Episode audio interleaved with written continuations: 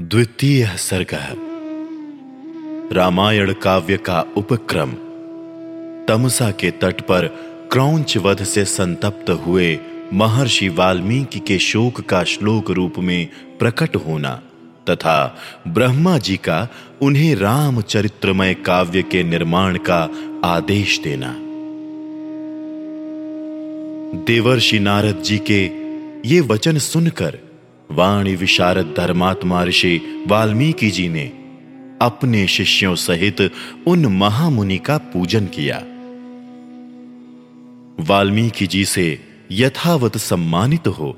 देवर्षि नारद जी ने जाने के लिए उनसे आज्ञा मांगी और उनसे अनुमति मिल जाने पर वो आकाश मार्ग से चले गए। उनके देवलोक पधारने के दो ही घड़ी बाद वाल्मीकि जी तमसा नदी के तट पर गए, जो गंगा जी से अधिक दूर नहीं था। तमसा के तट पर पहुंचकर वहाँ के घाट को कीचड़ से रहित देख मुनि ने अपने पास खड़े हुए शिष्य से कहा, भरद्वाज, देखो, यहाँ का घाट बड़ा सुंदर है। इसमें कीचड़ का नाम नहीं है। यहाँ का जल वैसा ही स्वच्छ है जैसा सतपुरुष का मन होता है। तात, यहीं कलश रख दो और मुझे मेरा वलकल दे दो।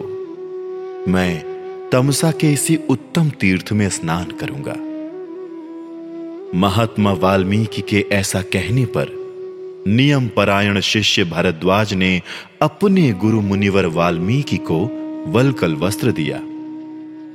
शिष्य के हाथ से वलकल लेकर वो जितेंद्रिय मुनि वहाँ के विशाल वन की शोभा देखते हुए सब ओर विचरने लगे। उनके पास ही क्रौंच पक्षियों का एक जोड़ा, जो कभी एक दूसरे से अलग नहीं होता था, विचर रहा था। वो दोनों पक्षी बड़ी मधुर बोली बोलते थे। भगवान वाल्मीकि ने पक्षियों के उस जोड़े को वहाँ देखा।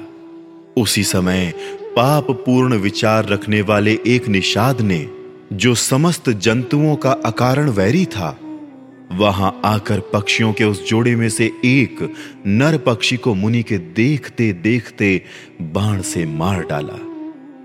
वो पक्षी खून से लथपथ होकर पृथ्वी पर गिर पड़ा और पंख फड़फड़ाता हुआ तड़पने लगा।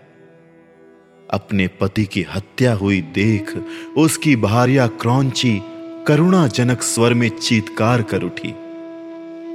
उत्तम पंखों से युक्त, वो पक्षी सदा अपनी भार्या के साथ विचरता था। उसके मस्तक का रंग तांबे के समान लाल था और वो काम से मतवाला हो गया था। ऐसे पति से वियुक्त होकर क्रौंची बड़े दुख से रो रही थी। निषाद ने जिसे मार गिराया था, उस नर पक्षी की वो दुर्दशा देख उन धर्मात्मा ऋषि को बड़ी दया आई। स्वभावतः करुणा का अनुभव करने वाले ब्रह्मर्षि ने, ये अधर्म हुआ है। ऐसा निश्चय करके रोती हुई क्रौंची की ओर देखते हुए निषाद से इस प्रकार कहा, निषाद, तुझे नित्य निरंतर कभी भी शांति ना मिले। क्योंकि तूने इस क्रौंच के जोड़े में से एक की, जो काम से मोहित हो रहा था, बिना किसी अपराध के ही हत्या कर डाली। ऐसा कहकर, जब उन्होंने इस पर विचार किया, तब उनके मन में यह चिंता हुई कि, अहो, इस पक्षी के शोक से पीड़ित होकर मैंने ये क्या कह डाला? यही सोचते हुए महाज्ञानी और परम बुद्धिमान मुनिवर वाल्मीकि एक निश्चय पर पहुँच गए और अपने शिष्य से इस प्रकार बोले, तात, शोक से पीड़ित हुए मेरे मुख से जो वाक्य निकल पड़ा है, ये चार चरणों में आबद्ध है। इसके प्रत्येक चरण में बराबर बराबर अक्षर हैं। तथा इसे वीणा की लय पर गाया भी जा सकता है। अतः मेरा यह वचन श्लोक रूप होना चाहिए, अन्यथा नहीं। मुनि की ये उत्तम बात सुनकर उनके शिष्य भरद्वाज को बड़ी प्रसन्नता हुई और उसने उनका समर्थन करते हुए कहा, हाँ, आपका ये वाक्य श्लोक रूप ही होना चाहिए। शिष्य के इस कथन से मुनि को विशेष संतोष हुआ। तत्पश्चात उन्होंने उत्तम तीर्थ में विधि पूर्वक स्नान किया और उसी विषय का विचार करते हुए वो आश्रम की ओर लौट पड़े। फिर उनका विनीत एवं शास्त्रज्ञ शिष्य भरद्वाज भी वो जल से भरा हुआ कलश लेकर गुरु जी के पीछे पीछे चला। शिष्य के साथ आश्रम में पहुंचकर धर्मज्ञ ऋषि वाल्मीकि जी आसन पर बैठे और दूसरी दूसरी बातें करने लगे, परंतु उनका ध्यान उस श्लोक की ओर ही लगा था। इतने ही में अखिल विश्व की सृष्टि करने वाले सर्व समर्थ महातेजस्वी चतुर्मुख ब्रह्मा जी मुनिवर वाल्मीकि से मिलने के लिए स्वयं उनके आश्रम पर आए। उन्हें देखते ही महर्षि वाल्मीकि सहसा उठकर खड़े हो गए। वो मन और इंद्रियों को वश में रखकर अत्यंत विस्मित हो हाथ जोड़े चुपचाप कुछ काल तक खड़े ही रह गए, कुछ बोल ना सके। तत्पश्चात उन्होंने पात्य, अर्घ्य आसन और स्तुति आदि के द्वारा भगवान ब्रह्मा जी का पूजन किया और उनके चरणों में विधिवत प्रणाम करके उनसे कुशल समाचार पूछा। भगवान ब्रह्मा ने एक परम उत्तम आसन पर विराजमान होकर वाल्मीकि मुनि को भी आसन ग्रहण करने की आज्ञा दी। ब्रह्मा जी की आज्ञा पाकर वो भी आसन पर बैठे। उस समय साक्षात लोक पितामह ब्रह्मा सामने बैठे हुए थे तो भी वाल्मीकि का मन उस क्रौंच पक्षी वाली घटना की ओर ही लगा रहा। वो उसी के विषय में सोचने लगे। ओ जिसकी बुद्धि वैर भाव को ग्रहण करने में ही लगी रहती है, उस पापात्मा व्याध ने बिना किसी अपराध के ही वैसे मनोहर कलरव करने वाले क्रौंच पक्षी के प्राण ले लिए। यही सोचते सोचते उन्होंने क्रौंची के आर्तनाद को सुनकर, निषाद को लक्ष्य करके जो श्लोक कहा था, उसी को फिर ब्रह्मा जी के सामने दोहराया। उसे दोहराते ही फिर उनके मन में अपने दिए हुए शाप के अनौचित्य का ध्यान आया। तब वो शोक और चिंता में डूब गए। ब्रह्मा जी उनकी मनः स्थिति को समझकर हंसने लगे और मुनिवर वाल्मीकि से इस प्रकार बोले, ब्रह्मन, तुम्हारे मुँह से निकला हुआ ये छंदोबद्ध वाक्य श्लोक रूप ही होगा। इस विषय में तुम्हें कोई अन्यथा विचार करना नहीं चाहिए। मेरे संकल्प अथवा प्रेरणा से ही तुम्हारे मुँह से ऐसी वाणी निकली है। मुनि श्रेष्ठ तुम श्री राम के संपूर्ण चरित्र का वर्णन करो। परम बुद्धिमान भगवान श्री राम संसार में सबसे बड़े धर्मात्मा और धीर पुरुष हैं। तुमने नारद जी के मुँह से जैसा सुना है, उसी के अनुसार उनके चरित्र का चित्रण करो। बुद्धिमान श्री राम का जो गुप्त या प्रकट वृत्तांत है, तथा लक्ष्मण, सीता और राक्षसों के जो संपूर्ण गुप्त या प्रकट चरित्र हैं, वो सब अज्ञात होने पर भी तुम्हें ज्ञात हो जाएँगे। इस काव्य में अंकित तुम्हारी कोई भी बात झूठी नहीं होगी। इसलिए तुम श्री रामचंद्र जी की परम पवित्र एवं मनोरम कथा को श्लोकबद्ध करके लिखो। इस पृथ्वी पर, जब तक नदियों और पर्वतों की सत्ता रहेगी, तब तक संसार में रामायण कथा का प्रचार होता रहेगा। जब तक तुम्हारी बनाई हुई श्री राम कथा का लोक में प्रचार रहेगा, तब तक तुम इच्छा अनुसार ऊपर, नीचे तथा मेरे लोकों में निवास करोगे। ऐसा कहकर भगवान ब्रह्मा जी वहीं अंतर्धान हो गए। उनके वहीं अंतर्धान होने से शिष्यों सहित भगवान वाल्मीकि मुनि को बड़ा विस्मय हुआ। तदनंतर उनके सभी शिष्य अत्यंत प्रसन्न होकर बार बार इस श्लोक का गान करने लगे तथा परम विस्मित हो परस्पर इस प्रकार कहने लगे। हमारे गुरुदेव महर्षि ने क्रौंच पक्षी के दुख से दुखी होकर जिस समान अक्षरों वाले चार चरणों से युक्त वाक्य का गान किया था, वो था तो उनके हृदय का शोक, किंतु उनकी वाणी द्वारा उच्चारित होकर श्लोक रूप हो गया। इधर शुद्ध अंतकरण वाले महर्षि वाल्मीकि के मन में यह विचार हुआ कि मैं ऐसे ही श्लोकों में संपूर्ण रामायण काव्य की रचना करूँ। ये सोचकर उदार दृष्टि वाले उन यशस्वी महर्षि ने भगवान श्री रामचंद्र जी के चरित्र को लेकर हज़ारों श्लोकों से युक्त महाकाव्य की रचना की, जो उनके यश को बढ़ाने वाला है। इसमें श्री राम के उदार चरित्रों का प्रतिपादन करने वाले मनोहर पदों का प्रयोग किया गया है। महर्षि वाल्मीकि के बनाए हुए इस काव्य में तत्पुरुष आदि समासों दीर्घ गुण आदि संधियों और प्रकृति प्रत्यय के संबंध का यथा योग्य निर्वाह हुआ है। इसकी रचना में समता है, पदों में माधुर्य है और अर्थ में प्रसाद गुण की अधिकता है। भावुक जनों, इस प्रकार शास्त्रीय पद्धति के अनुकूल बने हुए इस रघुवर चरित्र और रावण वध के प्रसंग को ध्यान देकर सुनो। इस प्रकार श्री वाल्मीकि निर्मित आर्ष रामायण आदि काव्य के बाल कांड में दूसरा सर्ग पूरा हुआ। तृतीय सर्ग है। वाल्मीकि मुनि द्वारा रामायण काव्य में निबद्ध विषयों का संक्षेप से उल्लेख।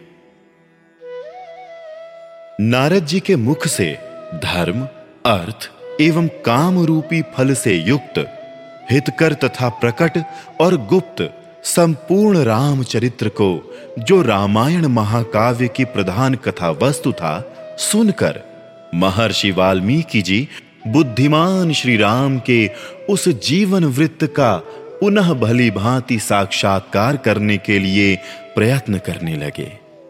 वो पूर्वाग्र कुशों के आसन पर बैठ गए। और विधिवत आचमन करके हाथ जोड़े हुए स्थिर भाव से स्थित हो। योग धर्म के द्वारा श्री राम आदि के चरित्रों का अनुसंधान करने लगे।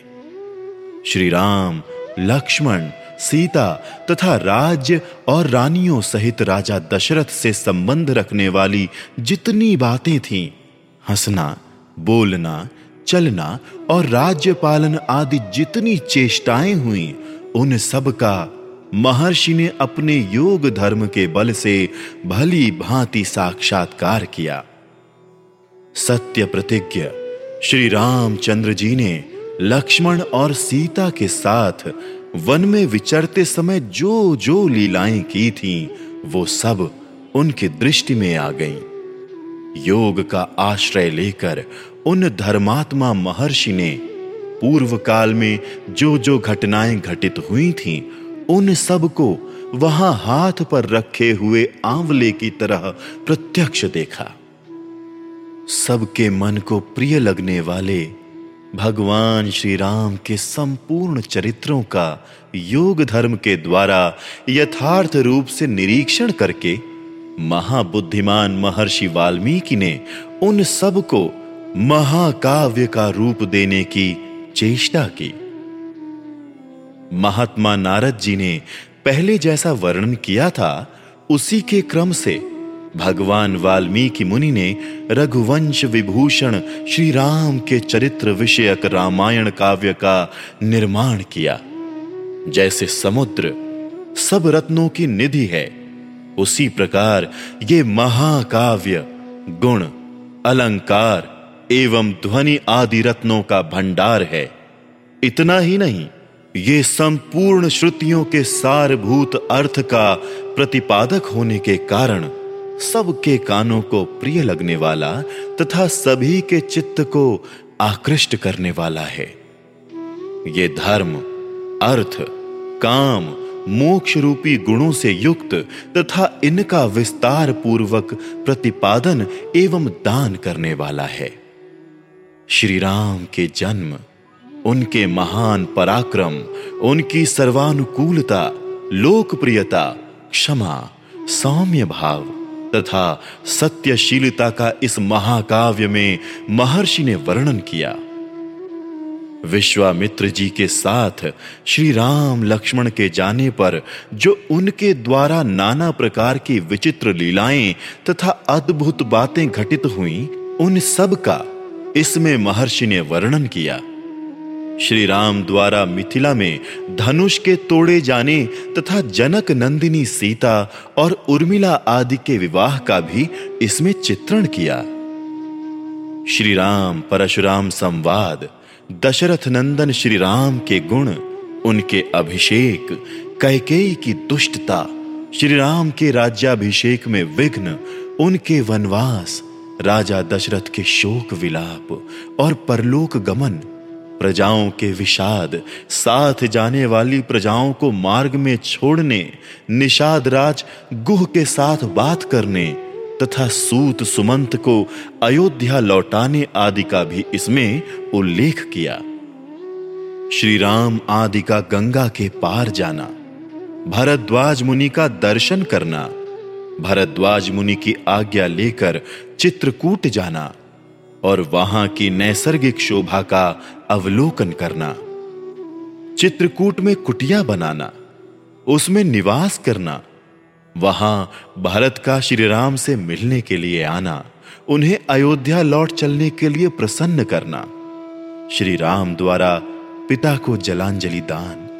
भरत द्वारा अयोध्या के राज सिंहासन पर श्री रामचंद्र जी की श्रेष्ठ पादुकाओं का अभिषेक एवं स्थापन, नंदी ग्राम में भरत का निवास, श्री राम का दंड का रण्य में गमन, उनके द्वारा विराध का वध, शरभंग मुनि का दर्शन, सुतीक्ष्ण के साथ समागम, अनुसूया के साथ सीता देवी की कुछ काल तक स्थिति उनके द्वारा सीता को अंगराग समर्पण श्री राम आदि के द्वारा अगस्त्य का दर्शन, उनके दिए हुए वैष्णव धनुष का ग्रहण, शूर्पणखा का संवाद श्री राम की आज्ञा से लक्ष्मण द्वारा उसका विरूपकरण श्री राम द्वारा खर दूषण और त्रिशिरा का वध शूर्पणखा के उत्तेजित करने से रावण का श्री राम से बदला लेने के लिए उठना श्री राम द्वारा मारीच का वध। रावण द्वारा विदेह नंदिनी सीता का हरण, सीता के लिए श्री रघुनाथ जी का विलाप। रावण द्वारा गृध्रराज जटायु का वध श्री राम और लक्ष्मण की कबंध से भेंट, उनके द्वारा पंपा सरोवर का अवलोकन श्री राम का शबरी से मिलना और उसके दिए हुए फल मूल को ग्रहण करना। श्री राम का सीता के लिए प्रलाप, पंपा सरोवर के निकट हनुमान जी से भेंट, श्री राम और लक्ष्मण का हनुमान जी के साथ ऋष्यमूक पर्वत पर जाना, वहाँ सुग्रीव के साथ भेंट करना, उन्हें अपने बल का विश्वास दिलाना और उनसे मित्रता स्थापित करना। वाली और सुग्रीव का युद्ध। श्री राम द्वारा वाली का विनाश, सुग्रीव को राज्य समर्पण, अपने पति वाली के लिए तारा का विलाप। शरत काल में सीता की खोज कराने के लिए सुग्रीव की प्रतिज्ञा श्री राम का बरसात के दिनों में माल्यवान पर्वत के प्रस्त्रवर्ण नामक शिखर पर निवास।